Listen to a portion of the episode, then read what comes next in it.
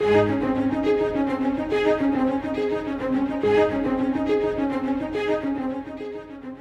uncertain days, it is important to remember that our world is getting ready to meet God. We are all getting ready to meet Him. The King is coming. Today, we join Scott Pauley in walking through the final book of the Bible, the revelation of Jesus Christ.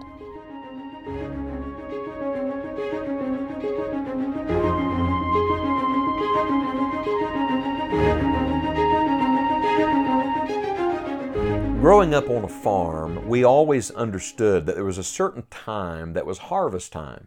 It's when the crops came in. Everything was ripe. It was, it was ready. And uh, it, it was a definite time that was looked forward to.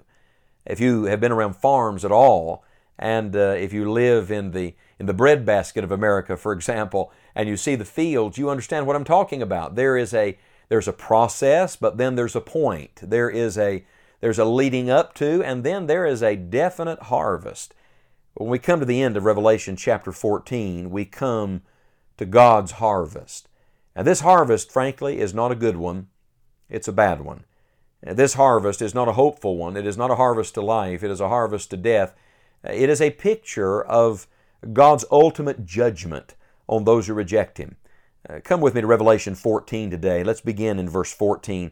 The Bible says, And I looked, and behold, a white cloud, and upon the cloud one sat like unto the Son of Man, having on his head a golden crown, and in his hand a sharp sickle. Here's the harvester. Who is it? It is Christ. I mean, read the description of Revelation 14, 14. This is the Lord. He's identified very plainly. Notice, he's on a white cloud. So he's coming out of heaven. I'm thinking now of the Lord Jesus ascending back up into heaven. You remember, he went up in the clouds. Well, here we see him with a white cloud. He's sitting. So he's sitting as in a position of judgment, like a judge would. And the Bible says uh, that the one sitting there on the cloud is like unto the Son of Man. Now, of course, we see him in his glory, so why use the term Son of Man? You'll remember that was our Lord's favorite title for himself, but it was the title that connected him to earth. It's a picture of him coming here as the judge of the earth. Remember, Son of Man was the title of his humanity and his humility, but here it's a revelation of his glory. The fact that he is the final judge over all humanity, the final judge, the perfect man, now stands in judgment over every man. The Bible says he has on his head a golden crown. I was struck by this. When you read the previous two chapters, Revelation 12 and 13, Satan and the Antichrist both wear crowns, multiple crowns. Uh, but when you come to Revelation 14 14, our Lord has a golden crown on his head. In other words, he, he doesn't just have uh, little kingdoms here and there. No, he is the ultimate king. He is God's king. He wears the crown. And what's in his hand? Look at his hand. The Bible says a sharp sickle. We would imagine that the king has a scepter, and indeed he does. He'll rule with that scepter for all eternity. But here he's coming not as king, but as judge. And what is in his hand? A sickle. The sickle, the instrument of the, the reaper, the one coming to cut down the harvest. The Bible says in verse 15, And another angel came out of the temple, crying with a loud voice to him that sat on the cloud, Thrust in thy sickle and reap, for the time is come for thee to reap, for the harvest of the earth is ripe. Do you remember I said a moment ago there's a moment where the harvest is ready? There's a moment where where the crop is ripe. Well, here we move from the harvester to the harvest time. There is a definite time on God's calendar. It's already set, friend, and you can't change it. You don't have to believe it, but it's going to happen. Uh, you don't have to get ready for it, but it's going to happen. There's a moment when the Lord Jesus Christ is coming and He is going to bring judgment. The Bible says in verse 16, And he that sat on the cloud thrust in his sickle on the earth, and the earth was reaped.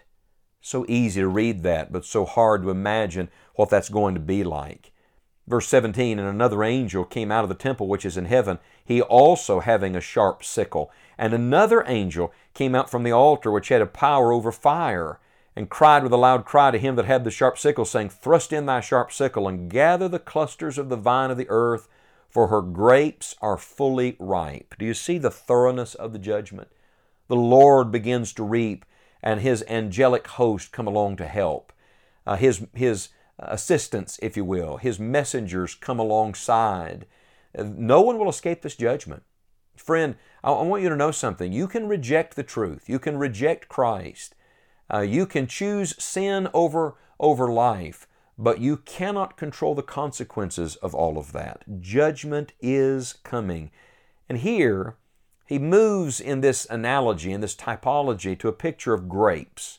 Do you see the clusters of the vine? The grapes being fully ripe. My grandfather uh, had, had a, a small vineyard, if you will, uh, just a, a grape arbor. And I remember watching those grapes, and you could always tell when they got ripe. They gave off a certain scent. And there was a moment, a time, when it was time to get them. Well, here in the, in the culture of John's day, they understood this well. They would pick the grapes, they would take them to a certain place, and what would they do? They would press them. Uh, this is a picture of real judgment, the pressing, the crushing of those who have rejected God. So much so that uh, the, the juice runs out. The juice here literally being their blood. Verse 19 says, And the angel thrust in his sickle into the earth, and gathered the vine of the earth, and cast it into the great winepress of the wrath of God. And the winepress was trodden without the city, and blood came out of the winepress, even under the horse bridles. Can you imagine? Blood so deep up to the bridles of the horse, by the space of a thousand and six hundred furlongs. What is this? This is thorough judgment. We live in a world right now where there seems to be very little justice. May I just tell you, the judge of all the earth is going to do right. And someday justice is coming. People today cry out for justice. I'm going to tell you, you don't really want justice. What you need is mercy. Now, people say they want justice. They, they typically want justice because they want other people to be judged. But in the end, all sinners will be judged. Now, this is a picture of the ripeness of sin and the sickle of God's judgment. And here's the expression that has captured my attention this week the great winepress of the wrath of God. Oh, consider the wrath of God. You know, by and large, on our daily broadcast, uh, my goal is just encourage you, lift your heart, uh, but today, I must tell you, I have a heaviness on my heart, a burden, and I think we need this burden. This is a, a good burden. Paul said in his writing, Knowing therefore the terror of the Lord, we persuade men. I'll tell you why we're not better witnesses, why we're not more persuasive as we talk to sinners. I don't think we've been persuaded of it enough. I don't think we have been conscious enough of the wrath of God. Someone said, I tell you, if God would just pull back heaven and give us a glimpse of heaven, that'd make a real difference. And some wise person responded, No, if God would pull back hell and give us a glimpse of what hell is going to be like, that would make the difference. Oh, may the Lord give us a glimpse today of His holiness, His justice, His, His final judgment, this final harvest. I'm thinking now of that proverb that says, The harvest is past, the summer is ended, and we are not saved. Now, this harvest in Revelation 14 is the harvest of judgment. May I tell you, right now we still have a chance. Right now we still have hope we are living in a time of a harvest of souls. Hear Jesus say, Lift up your eyes and look on the fields, for they are white already to harvest. Right now, we have the potential, the possibility, the privilege of having a harvest unto life before this harvest unto death comes. So, if that's true, could I challenge you two things today? First of all, if you're not saved, come to Jesus today. Call on Him now. Confess your sin and your need of Christ. Say, Lord, be merciful to me, a sinner. God will save you. Come to the Lord while you can. And if you know the Lord, today you've come to Christ, go for Him. Go tell somebody else how they can be saved and that the time is short. Judgment is coming and mercy is now. May the Lord give us a great harvest of souls.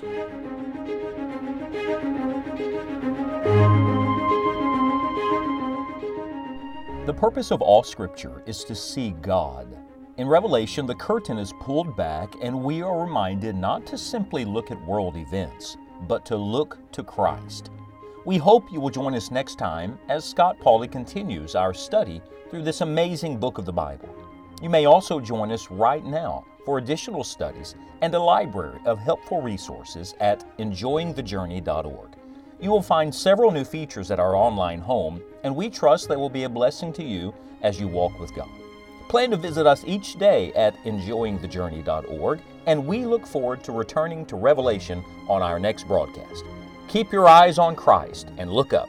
The King is coming.